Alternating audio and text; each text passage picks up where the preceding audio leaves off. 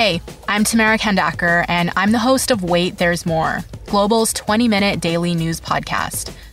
This week, we're dedicating all our episodes to the coronavirus pandemic.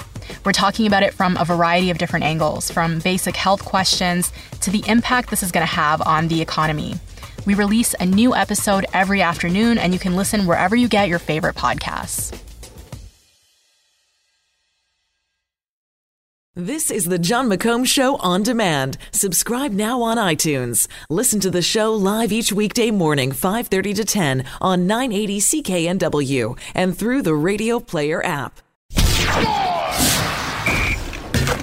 Now, Squire on Sports. Tomorrow, the Canucks will be back at the draft table, continuing the construction of their future. One that will finally be built on young players rather than 30 something free agents.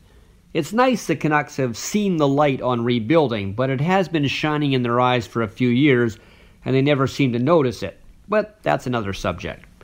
After the first two picks, no one is quite certain how things are going to go in the first round. Buffalo is going to take defenseman Rasmus Dahlin number one. Carolina is going to take forward Andrei Svechnikov of Russia number two. Montreal has the third pick, and nobody knows what they're going to do. The Canucks pick seventh they need a defenseman. Now, there is a good chance that they'll have a few blue liners to pick from when they get their opportunity to select a new player. One guy they'd love to have available, but I don't think he will be available, is Noah Dobson. He's the guy who led Acadie Bathurst through the Memorial Cup this year. He'll likely go before number seven. But Evan Bouchard, who was a teammate of Canucks prospect Olli Juolevi a couple of years ago in London, he should be available when the Canucks pick seventh overall. And he's a guy who has tons of offensive upside, led the Knights' power play, led them in scoring, and that's something that Canucks desperately need. I know that Jim Benning, like every other general manager, will tell you we're picking the best player available no matter what his position is.